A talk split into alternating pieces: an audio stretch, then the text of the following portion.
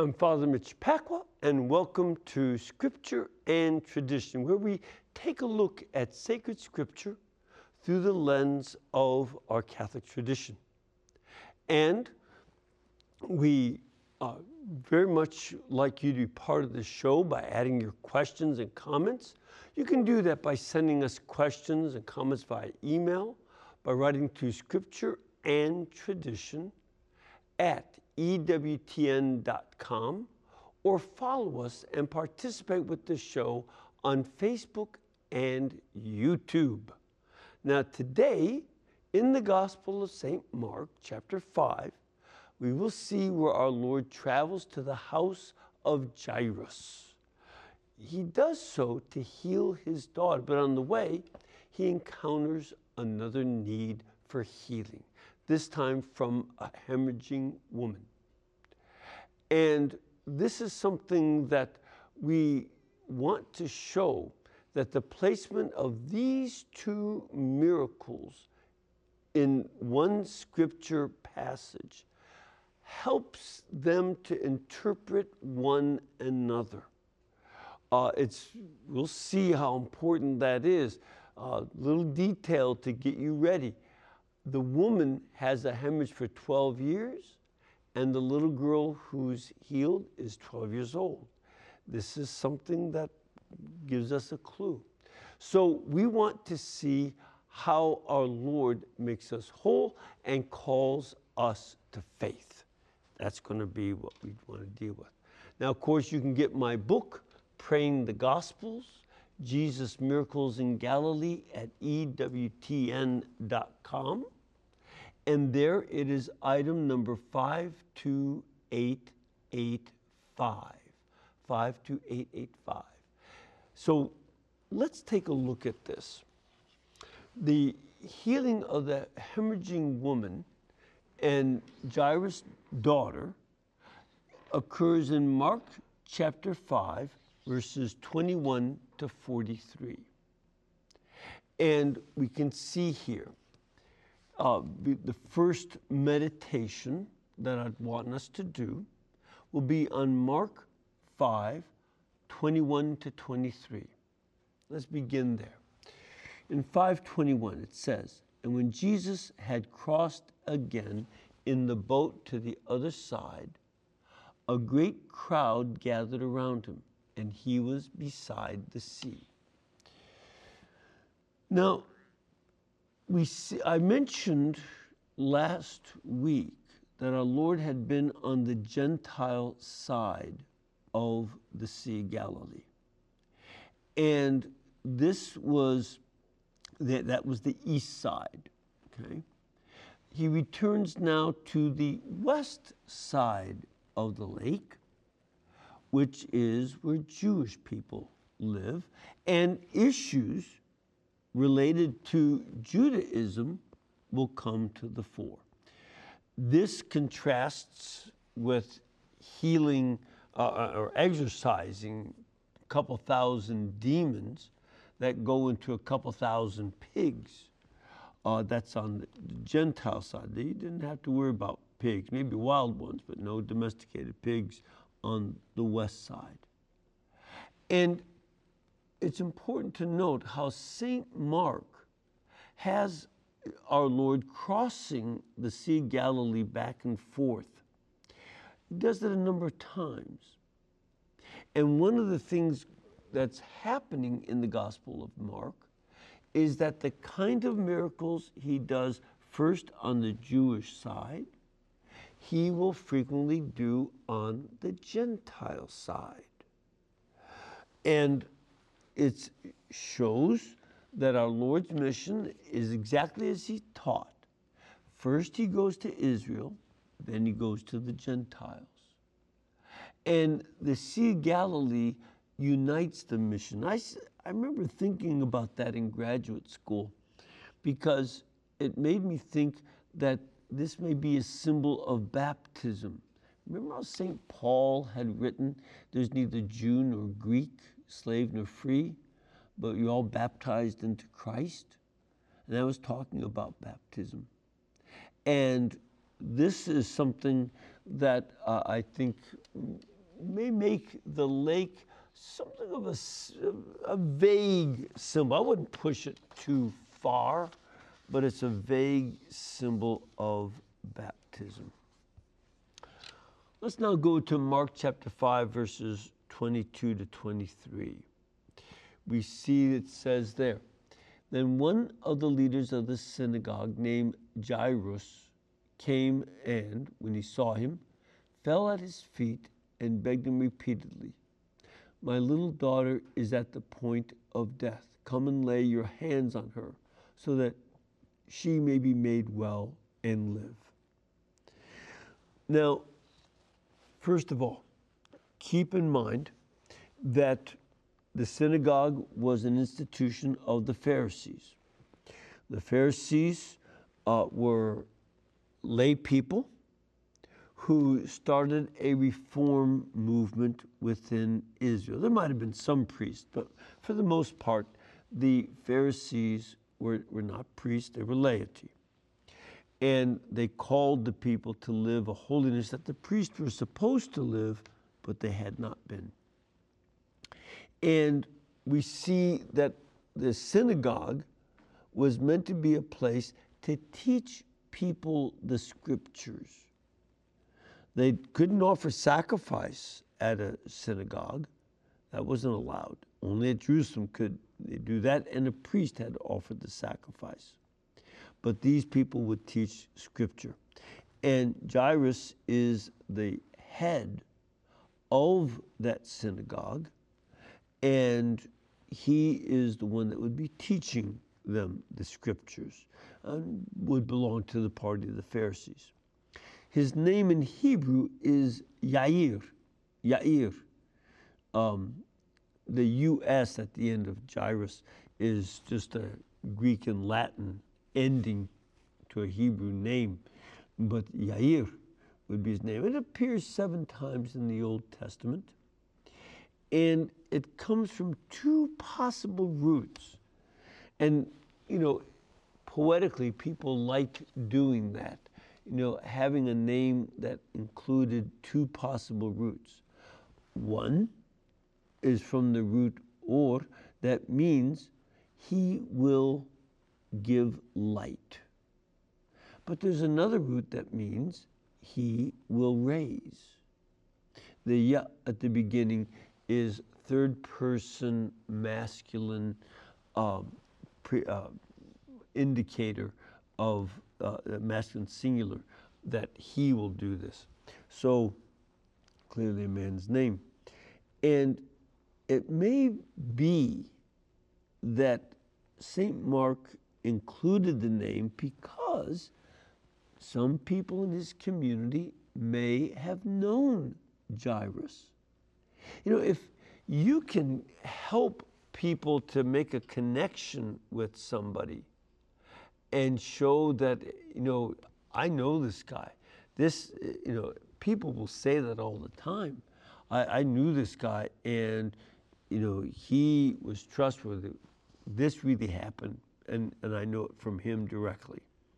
That's one of the reasons to mention the name. And um, it, it's interesting that St. Matthew doesn't name Jairus uh, might be because people in his community and maybe even he didn't remember. You know, it's possible. But in Mark's community, they very well may have. Now, something that we also ought to pay attention to. Earlier in the Gospel of St. Mark, in chapters 2 to 3, there are a number of disputes between Jesus and the Pharisees. Our Lord is growing in authority. His authority is increasing. And there's a lot of respect for him. But there's also tension with the Pharisees because they had previously had authority. They were the ones who would interpret the law.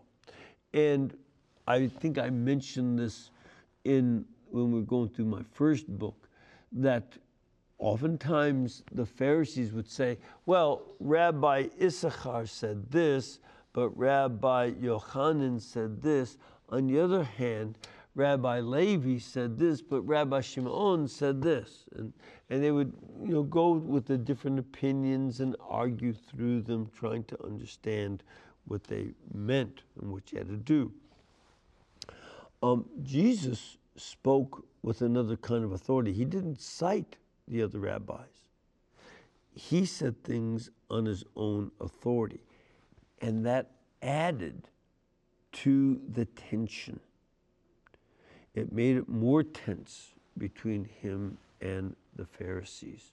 So that is something that we should keep in mind. And it's important because as Jairus approaches Jesus and begs for help, any of those disputes fade into unimportance. This man is worried about his beloved daughter. That's what he's concerned about. And he simply wants Jesus to heal her. Sometimes the disputes with Pharisees was about Jesus healing on the Sabbath. Not here. There's no argument here. Instead, uh, we see that Jairus recognizes that power can come through Jesus. He must have witnessed some of the other healings. And this is something that uh, you know comes from physical contact with Jesus. So he recognizes that too. And that's why he asks Jesus to lay hands. He doesn't, uh, there, were, there were some scholars back in the 17 and early 1800s who tried to claim, well, you know, of course, Jesus must have had a medicine bag and he was really a doctor. He just didn't think people could understand the sophisticated medicine he had, and so he pretended just to uh, lay hands on people. No, they knew about doctors. There were doctors around, but Jesus didn't heal with medicine by human nature. He healed by his word and his touch. And Jairus seems to understand that. Now, we don't know, and we have no way to know or speculate whether Jairus had taken part in the disputes with Jesus. But what becomes important is that his love for his daughter evokes faith in Jesus. This is a very, very important thing. And this is something that we see with the woman who washed Jesus' feet with her tears and wiped his feet with her hair. And he says that she was forgiven much because she loved much. Look at Luke chapter 7, verse 48 and following. Your sins are forgiven. Now, those who were at table with him began to say among themselves, Who is this who even forgives sins? And he said to the woman, Your faith has saved you. Go in peace. So, others are disputing, you can't forgive sins, but her faith and love, you know, are what wins her forgiveness. That this is very, very important, you know, for her. And here too, it's not the arguments that drive Jairus on, it's love for his daughter that then evokes faith in Jesus. And notice something here. Our Lord did not demand that Jairus cease taking part in the Pharisees' arguments. Now, you have to stop being a Pharisee. If you want a healing from me, young man, you better just disassociate yourself from them because they don't like me. Our Lord doesn't do that. And we need to learn from this so that we don't do that either. People who offend or oppose us don't, doesn't matter. What matters is that we love and have faith, and that we have to show both. And there's a line that I love from Matthew chapter 12, verses 19 to 21, where it's quoting from Isaiah 42. It's a citation of Isaiah 42. It speaks about the servant of the Lord, the Messiah, that he will not wrangle or cry aloud, nor will anyone hear his voice in the streets. He will not break a bruised reed or quench a smoldering wick until he brings justice to victory. And in his name, the Gentiles will hope. Now, this is a wonderful image. When you say he will not break a bruised reed, now if you bruise a reed, the easy temptation, I've done it many times, is just to take it and say, oh, it's broken, so just rip it off. Or if you see a smoldering wick of a candle or something like that, there's smoke coming out because there's still a spark in there. And, you know, a lot of times, you know, to prevent the wick from burning down just by that little uh, coal that's inside of it, I'll just wet my fingers and put it out, snuff it out. Jesus doesn't do that to people. If they're a bruised reed, he tries to mend them. If they're a smoldering wick, where there's just a little tiny spark, he tries to bring it back to the life of faith. That's his approach.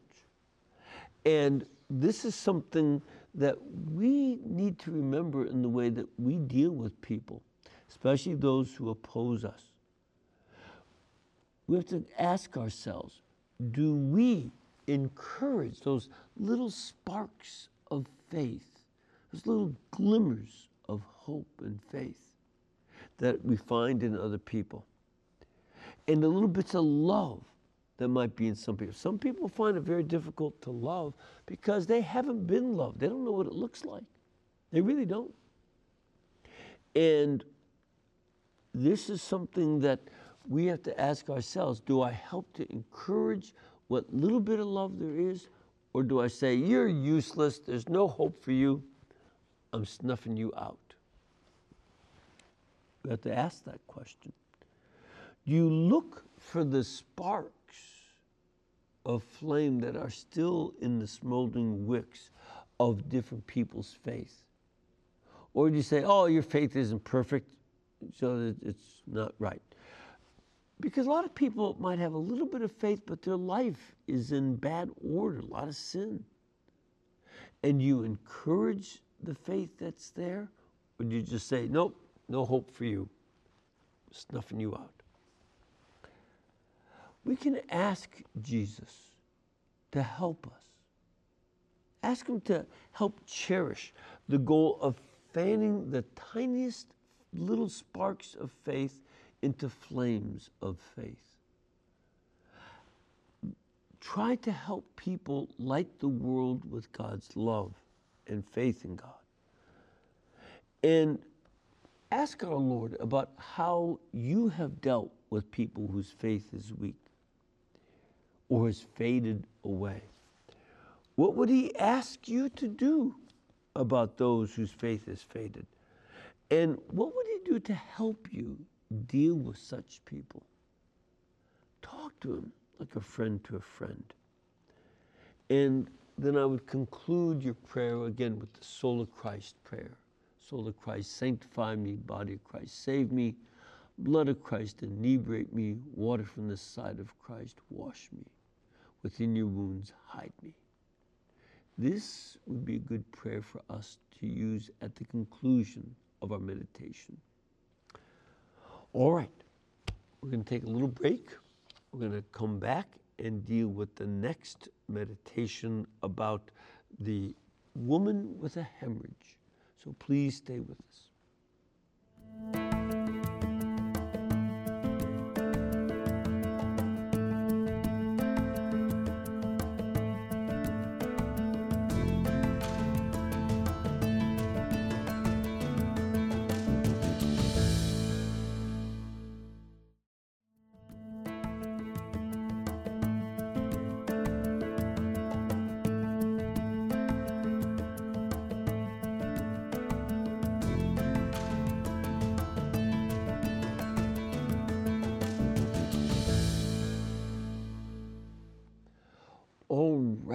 We are continuing on with Mark chapter 5, the healing of the daughter of Jairus and of the woman with a hemorrhage.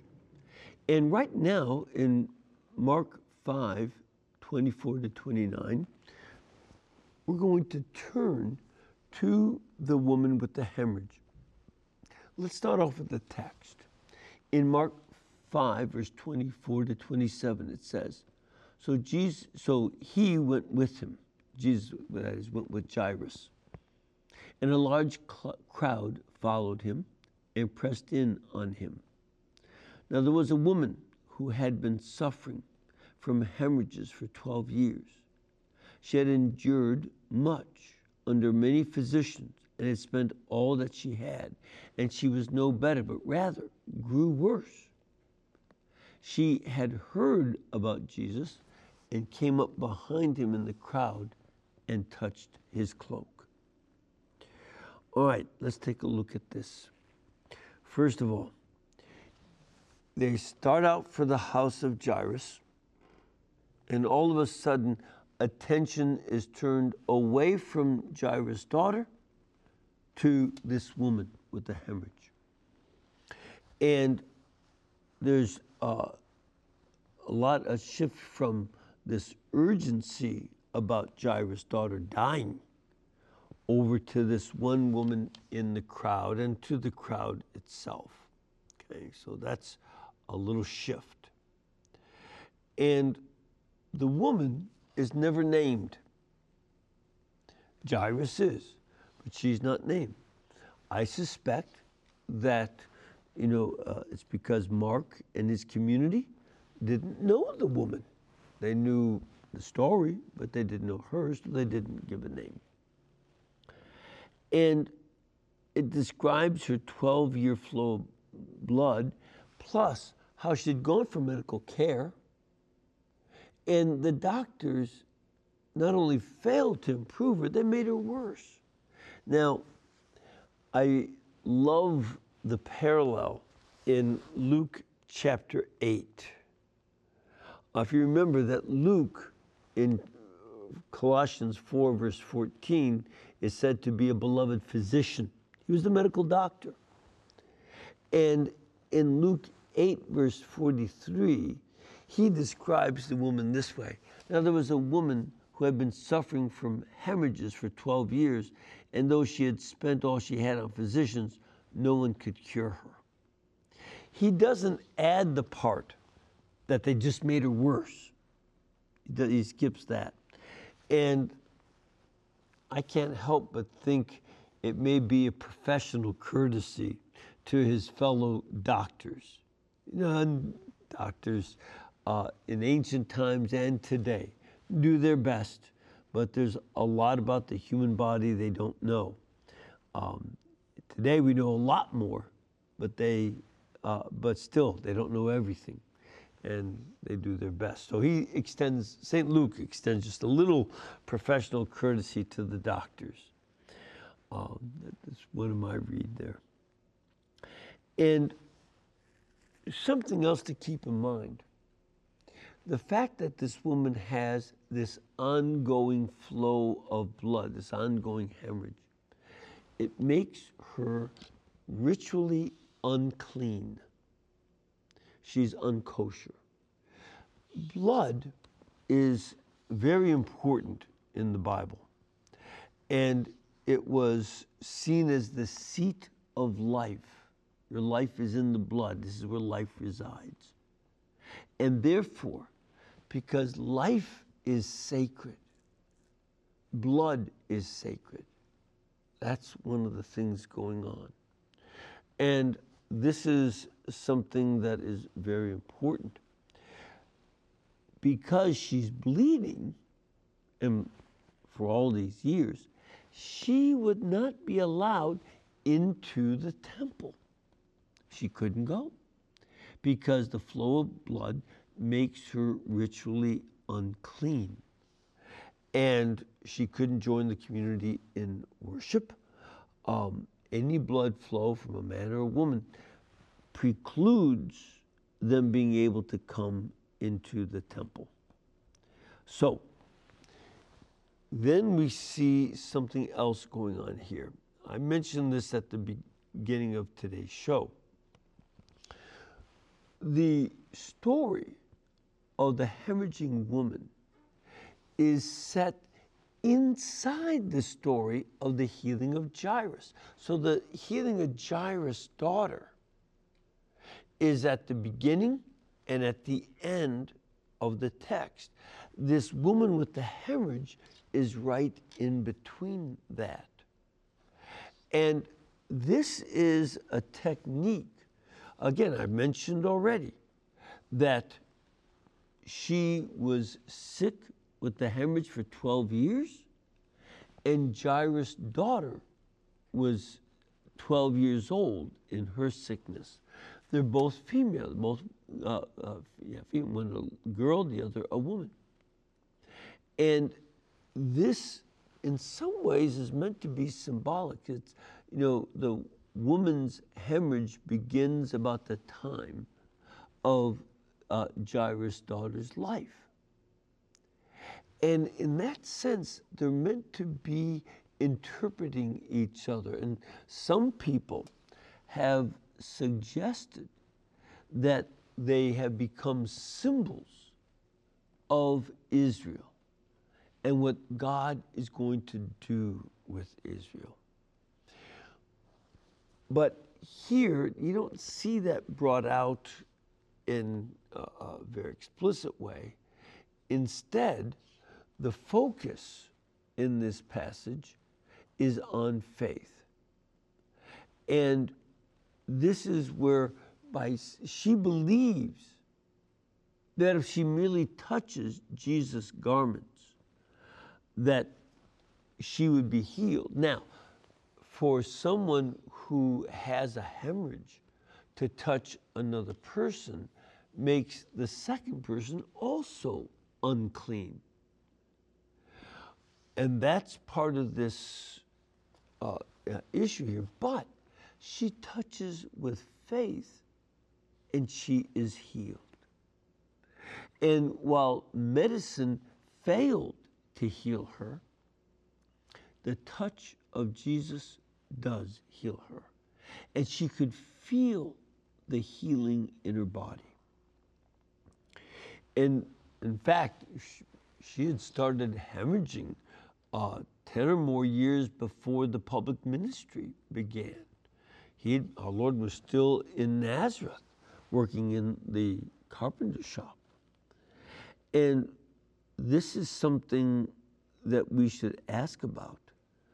You know, earlier, the crowds had been coming to Jesus looking for healings and exorcisms, and she could have done that, but she doesn't. We could ask, was she reticent to do that because she might make everybody else unclean? Uh, was this extra embarrassment? Nobody knows. But she didn't go to be healed when everybody else was going to be healed. This was something that she was doing uh, at this point. Notice she also, and, and this makes me think that she's embarrassed because she approaches our Lord surreptitiously. She doesn't sort of go right up to him, I need a healing. She's trying to sneak it in. She tells herself, if I just go and touch the hem of his garment, probably the fringes on a garment that he wore, the tzitzit, um, and that if she just touches that, she will be healed. And this is all inside of her own mind. She's nobody told her to think this. This is what she does think. And yet, even though she's very shy, she's trying to sneak in to just touch him so she gets healed.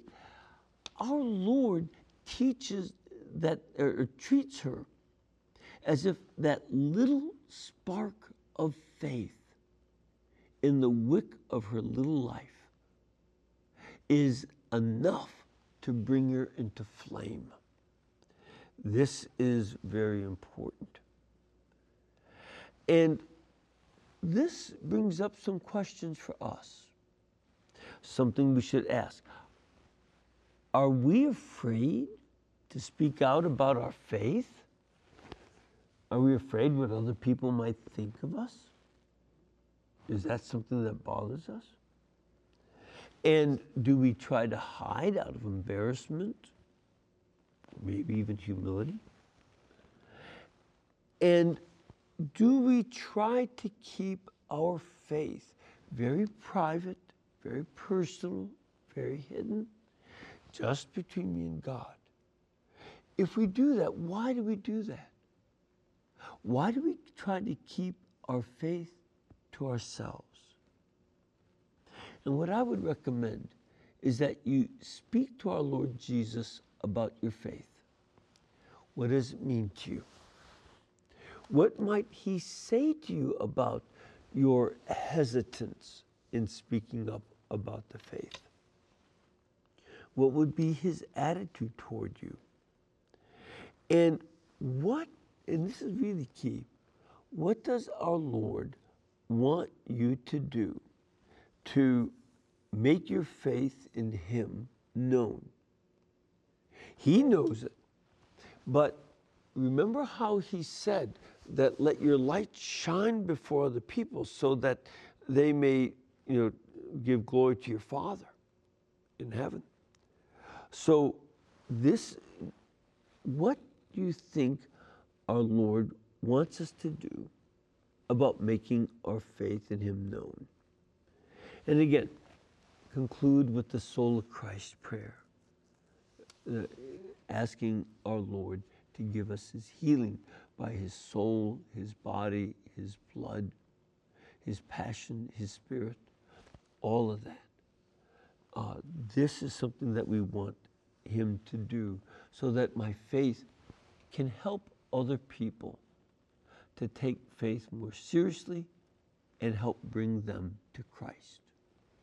I got to say, I'm very, very uh, filled with admiration for people like, uh, you know, uh, uh Billy Graham and his son and others who very simply, very straightforwardly make commercials inviting you to come know Jesus. Also, uh, the folks who are doing Catholic little ads, very clever, very beautiful, on how to bring people back to the church. These are very important witnesses to faith. We need more of that, to be sure. Um, just have to find ways to do it. All right. Let's take some questions here. I have an email from Michael. Michael says, Dear Father Mitch, since the Holy Trinity is co equal and co eternal, how then do we explain Proverbs 8, verses 22 to 31, which talks about the creation of the wisdom of God, which is applied to Jesus, the second person of the Blessed Trinity? All right, now, so that you know what Michael is talking about, let me go over to Proverbs chapter 8, beginning with verse 22. It's wisdom is speaking, and wisdom speaks as a woman. In Hebrew and other Semitic languages, abstract nouns are in a feminine form. All nouns in Semitic languages are masculine or feminine. All nouns. And even the verbs have a masculine form or a feminine form. Okay, that's they just do that. Um, here, wisdom says that the Lord created me at the beginning of his work, the first of his acts of old. But something about, I thought so, yeah. It's been a while since I'd studied this. But it says the Lord Kanani, Kanani. And the word Kanani can mean to purchase, but it also means to acquire. Now, in, uh, excuse me, it can also mean to create. It is hard to tell which it means here. Could well try to imply all three meanings to purchase, to acquire, to create. And so the problem is a lot of Christian writers have compared Jesus to wisdom, Lady Wisdom, because he's the Word made flesh. So, does that mean that God created him? The answer is no. First of all, this is a passage that is especially, um, uh, a matter of fact, a number of translations use the, the word, uh, uh, not instead of create, they use possess. Possess. And the creation of wisdom in nature is the first of his acts. So that this refers, you know, even though some of the fathers have taken time to, to, to think about how the second person of the Trinity personifies God's wisdom. And they use this passage. The passage is actually speaking about the created wisdom that is built into the creation. Think about the wisdom of creation. There is a lot of absolutely amazing elements of wisdom in, cre- in throughout creation. The universe is very, very finely tuned. So there are 20 constants in the universe. They apply everywhere. The speed of light is everywhere. The force of gravity is everywhere. These constants have to be precise from 0.0001 to sometimes 30 or 40 decimal point places. It's uh, you know amazing how precise the speed of light has to be so that if it were off ever so slightly, you couldn't have gravity. And gravity has to be a precise force. And all the constants have to be pr- very precise. And they all have to be precise at the same time. It's not like, well, okay, we'll, we'll let gravity slide, but then do something over here with speed of light. No, no, they all the constants have to be absolutely timed and, and perfectly in tune with each other. Now, that is wisdom. And a mind who knows that that fine tuning is necessary, and a mind that has enough power behind it to enact it. That's the kind of natural wisdom that this passage is talking about. And it, it talks about how all the fields and the winds and the, wa- the waves, everything is built on this wisdom.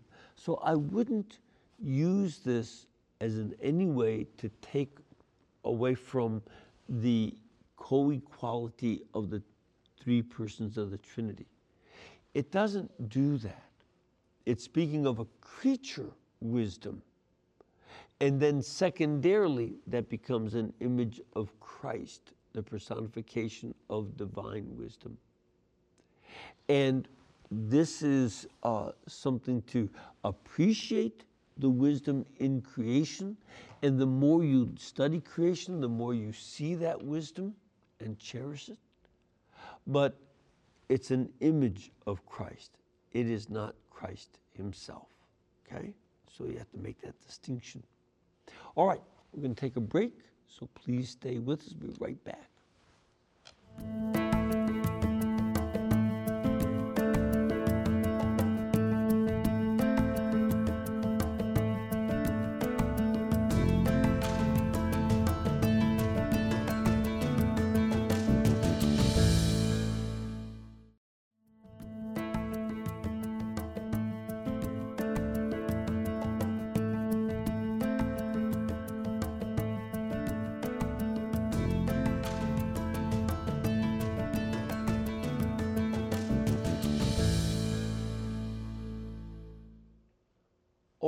Right. First of all, I want to ask you to join me for EWTN Live tomorrow night at 8 p.m. We will be talking with Deacon Dennis Lambert.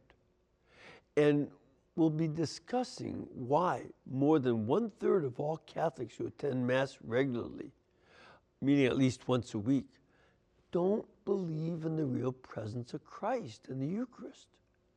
We'll hear what he thinks and what he thinks can be done to bridge the gap in their lack of understanding. That'll be very important because uh, this is part of the bishop's effort to get folks to better understand. We've had, I quite frankly, the burden of most of this goes to catechists who did not really uh, teach much about the sacraments so we're going to try to do what we can to help undo some of that mess uh, and help Catholics know more about it. All right, we are now going to go back to an email. Um, this is from Humphrey. He said, Good day, Father Pacwa. Recently, there was a great discussion and disagreement between some Filipino Catholic apologists regarding the expression God died in the Catechism of the Council of Trent, which causes division and disobedience with local church authorities, as well as confusion on Catholic teachings. I believe you can give me satisfying answers to the following questions. What do we mean? Exa- what exactly do we mean when we say God died on the cross? Two, how can we reconcile the expression God died with God is immortal or undying? And thirdly, should we understand the expression God died literally or figuratively or metaphorically? Humphrey. Couple things there, Humphrey. Let's take a look at those one at a time.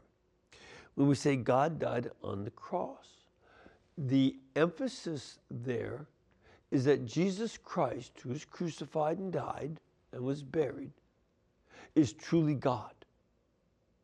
So it is God made flesh who died on the cross. But then, as to your second question, how do we reconcile the question God died with God is immortal or undying? The issue is this it doesn't say, nor does it mean that divinity ceased to exist. It doesn't say that the divinity died. That would be metaphysically impossible. But it does point out that Jesus, who is God, is the one who died on the cross. Therefore, the one who died is God. That's why you say God died. But his divinity did not cease. Instead, his human soul, which is also, you know, absolutely united to the divine nature, his human soul went down to the dead. That's why we say, uh, uh, based on 1 Peter chapter 3, that in the Spirit he went to the prison where he preached to the spirits. His human spirit is inherently attached to his divinity. And so God went down to preach to the dead. Uh, it's also in the creed, it says he descended into Hades. English, he descended into hell. So that's what's going on there. And uh, again, uh, God uh, uh, died truly, but God is immortal. It's just that his divinity attached to his human spirit continued in the place of the dead. Then, number three, how should we understand, or should we understand that God died literally? Yes. Yes. Or figuratively? No, no, no. Literally. Because, again, divinity did not cease to exist. But God made flesh, truly died. And that's why we say God died. Okay? So that's what's going on there. It's an important distinction, and we need to pay attention to that. All right. And here, um, uh, an interesting question from Wilbert from Tanzania. That's a country I'd like to go to, by the way, Wilbert. I wish I could be there, but I don't think that'll happen for me anymore in my life. But it, uh, it's one of those places I would have loved to have gone. But anyway, it is not forbidden to attend gospel meetings. You know, if they become anti Catholic, then you have to, you know, withdraw. I, if they become anti Catholic, I would stay away. If they teach contrary to the Catholic Church, then I would consider withdrawing. But if they're teaching straight up scripture that we hold in common, and they teach the truths that we share, there's no problem in going. Now, how are you supposed to know? Wilbert, you, like anybody else, needs to read the catechism, which you can also get online, but read the catechism so that you better know the Catholic faith. You need to know the Catholic faith better and better. And focus on that. So, and you'll see if there are any differences. So that's a very important thing to do is check, you know, what the faith teaches officially. And if there's any divergence, um, you have to, you know, think about not going back. But if they're just teaching the gospel and going through Bible stories, that should be no problem. But uh, just don't don't stick around if it becomes anti-Catholic. Then we have another email from John in Virginia. Father Mitch, in the Old Testament sacrifices, did the Jews eat the sacrifices or burn them up completely? To me, the Bible is not clear on this. It seems to say burn them up completely, yet at other places it talks about how to eat the sacrifices. Also, I don't understand how burning up food can be pleasing to God. It seems like a real waste. After all, God doesn't eat or need to eat. John in Virginia. Well, a couple things, John. First, there are different kinds of sacrifices. So there are peace offerings and thanksgiving offerings. Those are two categories of sacrifice. And when you offer a peace offering or thanksgiving offering, most of the meat is eaten. They would offer part of it to God as a sacrifice, but most of it the family and friends would eat. Now they had to eat it at the temple, and there were little rooms uh, on this by the sides along the walls, little alcoves where you could go and eat. And you had to consume the whole of the animal.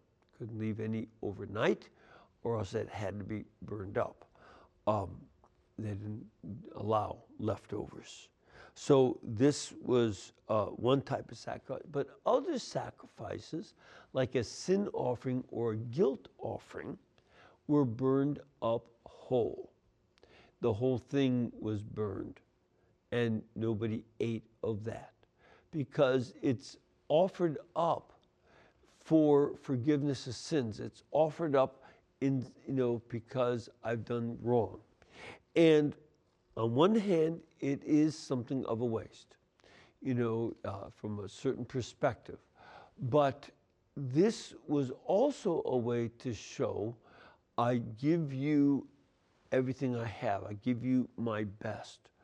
And that this kind of sacrifice, uh, guilt offering or, or, or sin offering, because you did something seriously wrong, that is offered and burned up whole because you're not there to get something out of it to gratify yourself, but you are showing complete sorrow and giving up something very precious to you is a way to show sorrow. So that's, uh, that's why they would burn the whole thing up. Now, we don't do that anymore. We believe that Jesus Christ is the one sacrifice on the cross once and for all. He offers himself, and that replaces all the animal sacrifices. We don't sacrifice animals as part of any Christian uh, uh, religion. That's just not what's done. All those sacraments, uh, sacrifices are symbols from the Old Testament. And believe me, they knew God didn't eat this. If you read Psalm 50, you see the Lord say, Why are you bringing me all these sacrifices? I don't eat uh, blood or drink the bull of goats. And besides, if I were hungry, I wouldn't tell you because everything is already mine. But it's just like, you know, little kids when they're sorry for doing something wrong. I remember my brother uh, was in my care when he was very small, and he had misbehaved, and I had to holler at him, you know, because it it was what he was doing was dangerous. And he was very sorry, and so he came and brought me a dish of ice cream. It's that kind of, you know, making amends and saying, I'm sorry, and I really mean it.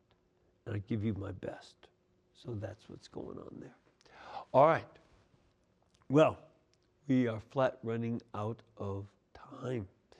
And it, uh, I hope that, you know, you get to ask our Lord to help you grow in faith like the hemorrhaging woman. And we'll talk a little bit more about her next week. But of course, I want to give you a blessing. May Almighty God bless you and keep you and cause his face to shine upon you. May he lead you in all of your ways by his peace. And may Almighty God bless you, the Father, the Son, and the Holy Spirit. Amen. And again, remember, we can bring you this program and all the other programs only because it's brought to you by you. You make it possible by keeping us in between your gas bill, your electric bill, and your cable bill so that we can pay our bills too. Thank you and God bless.